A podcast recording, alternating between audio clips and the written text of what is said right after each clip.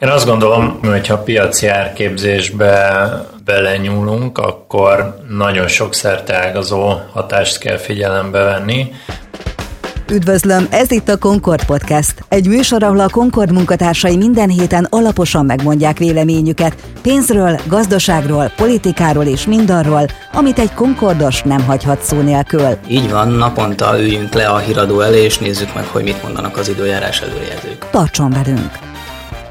Csütörtökön jelentette be a kormány, hogy november 15-től hatósági limitáras lesz a benzin és a gázolaj. Ez meglehetősen szokatlan lépés, és ennek a hátteréről fogunk most beszélgetni Jobbás Sándorral, a Concord makroelemzőjével, és Gál Gellértel, a Concord vezető elemzőjével. Én Vidovszki Áron vagyok, a Concord lakossági vezetője. Szevasztok! Szia Áron! Szia Áron! Az elmúlt időszakban végignéztük az olajárak emelkedését, és ezzel kapcsolatosan az üzemanyagok áremelkedését is, de Gellért mi vezetett idáig, hogy ezt a viszonylag drasztikus lépést meg kellett lépni? A kérdésedre a választ szerintem a nyersolajpiacon érdemes elkezdeni. Ugye ott strukturális problémákat tudunk felfedezni. Az elmúlt 3-4-5 évben nagyon alul investált volt az olajpiac, és emiatt kínálati problémák léptek föl, egyre nagyobb teret adva az OPEC-nek az olajpiac kontrollja fölött. A pandémiára válaszul érkező vakcinázottság, illetve következtében a kereslet eléggé gyorsan meugrott, ugyanakkor az OPEC viszont nem volt hajlandó olyan ütemben emelni a kínálatot, mint ahogy a kereslet igényelte volna. Ennek következtében nagy deficitek alakultak ki a, az olajpiacon, folyamatosan egyre magasabbra lökve a nyersolaj árát, mindaddig, amíg 85-87 dollár per hordós Brent jegyzéseket láttunk. Innentől kezdve pedig Szerintem a logika egyértelmű, van egy finomítói marzs, egy kisker marzs, és áfa, illetve jövedékiadó, és eljutunk a, a jelenlegi rekordszintű 512-es dízel, illetve 506-os benzinárak mellé. Ez most a normál nem prémiumra gondolok először. Akkor pontosítsuk, egész pontosan ez a limitáció, ez mire vonatkozik, melyik üzemanyagfajtákra? A limitáció ez a nem prémium benzin, illetve dízel üzemanyagárakra vonatkozik. Egy három hónapos periódust adott a kormány, november 15 február 15-éig tart, ám megmondom őszintén meg lennék lepődve, hogyha, hogyha ezt nem lenne kiterjesztve a választásokig, ez gyakorlatilag további plusz két hónapot jelentene. Csak hogy nagyságrendileg értsük ezt a dolgot, az össz üzemanyag eladásból Mennyi a prémium, nem prémium arány? Nagyságrendileg azt lehet mondani, hogy a benzin esetén körülbelül ilyen 20% a prémium, a benzin esetében, a dízel esetében ez egy kicsit alacsonyabb, ez nagyjából ilyen 12%, ezt nemrég néztem meg az elmúlt 9 hónap magyarországi értékesítési alapján. És ez a limitált benzinár és dízelár, ez kiket hoz nehéz helyzetben? Szerintem azokat a töltőállomásokat hozza rossz helyzetbe, akik nem rendelkeznek nagy nem üzemanyag értékesítési marzsal, tehát tipikusan olyanokat, akiknek mondjuk, hogyha a MOL szakzsargonát használtam, nem, nem rendelkeznek fresh cornerekkel, a kávé, pizza, hotdog értékesítés alacsony, hiszen azoknak, akiknek nincs, azok pusztán abból szereznek profitot, marzsot, hogy megveszik kb. 30-40 forinttal olcsóbban a, a kereskedőtől az üzemanyagot, és ezt értékesítik magasabb áron. Tehát akkor ilyen 30-40 forint körül van a kisker marzsa az üzemanyagokon? Az alapüzemanyagokról beszélünk most nyilván. Nem feltétlenül az alapüzemanyagokról. A MOL számaitból az derül ki, hogy az elmúlt 9 hónap átlagát tekintve, itt sajnos nincsen megbontva az, hogy prémium vagy nem prémium, tehát ide beletartozik a, a prémium is.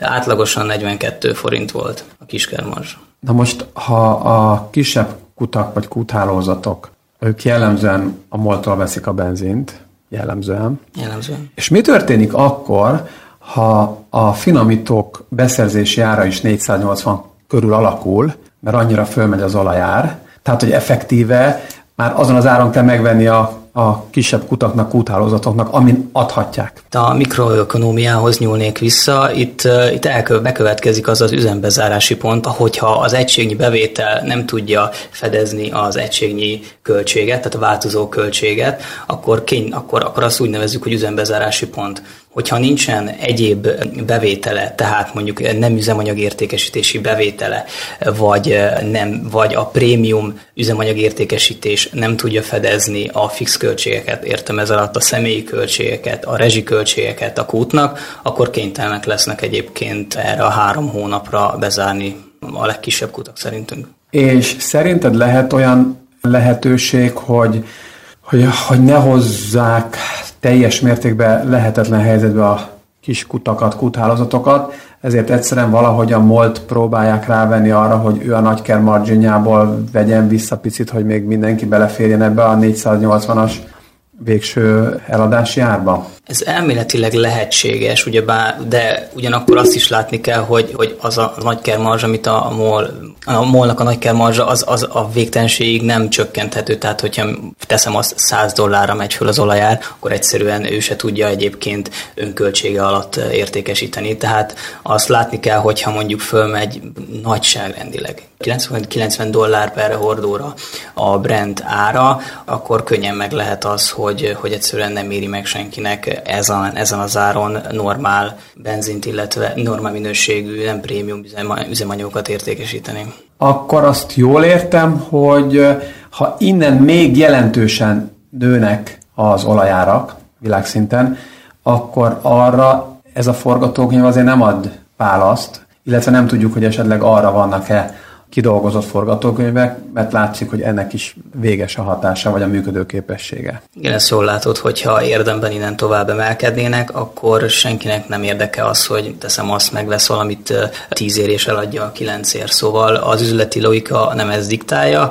Ha érdemben tovább emelkedik, akkor, akkor igazság szerint az is lehet, hogy tovább emelik hatóságilag egyébként a benzin és a dízel árát, nem 480 lesz, hanem 490. Amikor hatósági árakat vezetnek be, az mindig egy ingoványos terület, egy kétélű fegyver, mert nagyon összegubancolja a piaci viszonyokat. Szerintetek miért ilyen fontos a kormánynak, hogy ezt most mégis meglépje, vagy meglépte? Én azt gondolom, valóban teljesen egyértelmű, hogyha a piaci árképzésbe belenyúlunk, akkor nagyon sok ágazó hatást kell figyelembe venni, annak kapcsán, hogy aztán mi is fog ezután történni, és esetleg még mit kell majd kiigazítani, de legalább három dolgot kapásból fel tudunk sorolni, ami miatt nyilvánvaló, hogy ez egy nagyon fontos lépés.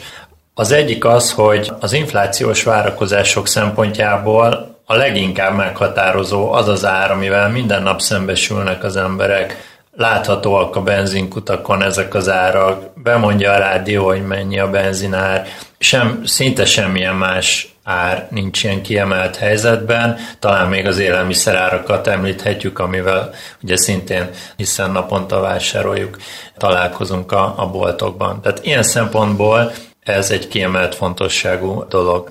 A másik, hogy az infláció az egyébként is most csúcson van, nagyon érdekes az időzítés, pontosan a Magyar Nemzeti Bank várakozásai szerint is, és a piaci várakozások szerint is 7% közelébe került volna, valószínűleg már csak feltételes módban mondta, hogy került volna az infláció novemberben, és pont novemberben fog elindulni a benzinár korlátozása, így valószínűleg egy kicsit csökkenhet már a várakozásokhoz képest már novemberben is az infláció, és aztán majd a, a következő hónapokban tovább csökkenhet. Ez nagyon fontos egy olyan helyzetben, amikor ugye a Magyar Nemzeti Bank részben a globális hatások miatt, részben más tényezők miatt azt mondhatjuk, hogy azért korlátozottan tudja befolyásolni az infláció alakulását.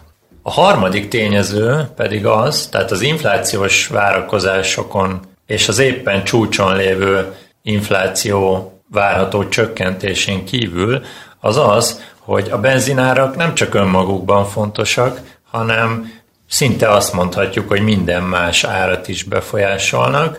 Ugye minden olyan terméknek a, az árában ott vannak, sokszor egészen nagy súlyjal, amit szállítani kell értelemszerűen, és ilyen módon ahogy az idő halad előre, és egyre inkább tartós egy bizonyos magas üzemanyagár, annál inkább érvényesülnek más árakban, és annál nagyobb hatással vannak a teljes inflációra. Sanyi, most itt módszertanilag három részre osztottad ezt a dolgot, de azért, ha jól értem, az egész az inflációról szól. Ez a fő mumus.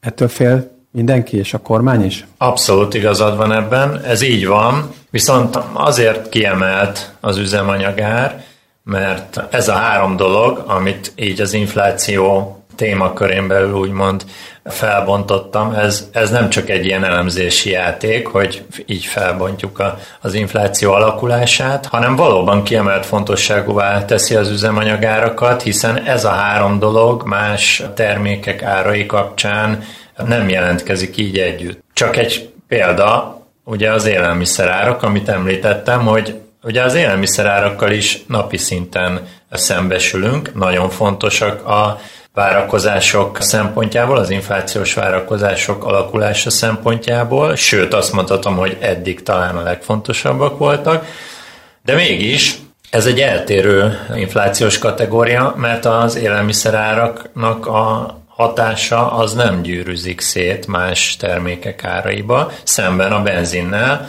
hiszen ugye benzin felhasználásával kell szállítani gyakorlatilag minden más terméket, és egy-egy szolgáltatásoknak az árában is jelentkezik. Na most az teljesen világos, hogy az infláció az mindig minden körülmények közt egy nagy ellenség, de azért ezzel a hatósági ár bevezetéssel kapcsolatosan láttok összefüggést abban az irányban, hogy azért jövőre nálunk mégiscsak választások lesznek jövő tavasszal? Engedjétek meg, hogy a szkeptikus szemüvegemet fölvegyem. Lehet ráfogni az inflációra, de ha belegondolunk, akkor a legutóbbi inflációs adatunk az 6,5% volt, Lengyelországban 6,8, Romániában 8%, Amerikában is bőven 6% fölött, egy olyan Amerikában, ahol azért az átlagos infláció jóval, jóval, jóval ez alatt szokott lenni. Szerintem ez igazából egy köntös, lehet egy évrendszer, de nagyon nehéz nem észrevenni azt, hogy itt 5 és fél hónap múlva választások lesznek, és nekem elég erős meggyőződésem, hogy ez az, az eredeti három hónap, vagy február 15-ig tart, az, az ki lesz tolva. Igen, kétségtelenül ez egy népszerű intézkedés, hogyha az elszálló olajárak mellett nem, nem az elszálló benzinárakat látjuk minden nap a kutaknál. Ugyanakkor nagyon fontos az, ahogy említettem, egyrészt ugye az időzítés szempontjából az infláció éppen a csúcsra érkezett volna Magyarországon 7% körül novemberben a várakozások szerint, de itt nem egyszerűen csak arról van szó, hogy most mennyi az infláció, hiszen valóban ez egy globális jelenség, minden országban gyakorlatilag az utóbbi hónapokban nagyon gyorsan emelkedett, de emellett Magyarországon van egy olyan helyzet, hogy Ugye a Magyar Nemzeti Bank 30 bázispontról 15 bázispontra csökkentette a havi kamatemelések ütemét, miközben Lengyelországban is, Csehországban is ennél jóval nagyobb kamatemeléseket, talán egyszerinek szánt, de jóval nagyobb kamatemeléseket láthattunk, és miközben ez a kamatemelés Magyarországon, ez a kisebb kamatemelés a forintot ugye értelemszerűen nem tudta már ilyen környezetben tovább erősíteni, vagy inkább azt mondom, hogy visszaerősíteni a jelenlegi elég gyenge szintekről, itt bizony felmerül az a kérdés, hogy a Magyar Nemzeti Bank mit tud még tenni ilyen környezetben az infláció ellen, amikor a forint árfolyama ugye nagyon fontos lenne, egy segítség lenne, ha a forint erősödne. Másik oldalról rengeteg a globális hatás, amivel eleve módszertanilag a Nemzeti Bank nem tud mit tenni. Egy ilyen helyzetben bizony az infláció úgymond megsegítésében nagyon jól jön egy ilyen adminisztratív eszköz. Más kérdés, hogy ennek aztán hol fizetjük meg az árát, hiszen mint általában szokott lenni, ez sincs ingyen. Minél többet beszélgetünk erről a benzinár dologról, annál inkább az az érzésem alakul ki, mint hogyha a kormány a benzint és a gázolajat is bevette volna a rezsicsökkentésbe, mint az egyik olyan termék, ami ugye fontos a, a lakosságnak. Ezt jól látom? Közgazdasági értelemben szerintem jól látod, olyannyira, hogy lehet, hogy nem ért véget ez a történet a benzinárral. Nem született még más ilyen jellegű döntés, de már volt a kormányzati tájékoztatóban erre utalás, mégpedig az áram árával kapcsolatban. Ugye tudjuk, hogy ez egy fix ár a lakosság számára, a rezsicsökkentés, a még mindig érvényben lévő rezsicsökkentés nyomán, de elképzelhető, ez volt a nyilatkozat tartalma, elképzelhető, hogy ezt ki fogják bővíteni, és a közférában, illetve ami esetleg még inkább érdekes az infláció szempontjából, hogy más közfeladatot ellátó intézmények, akár alapítványok, egyházak, más intézmények számára is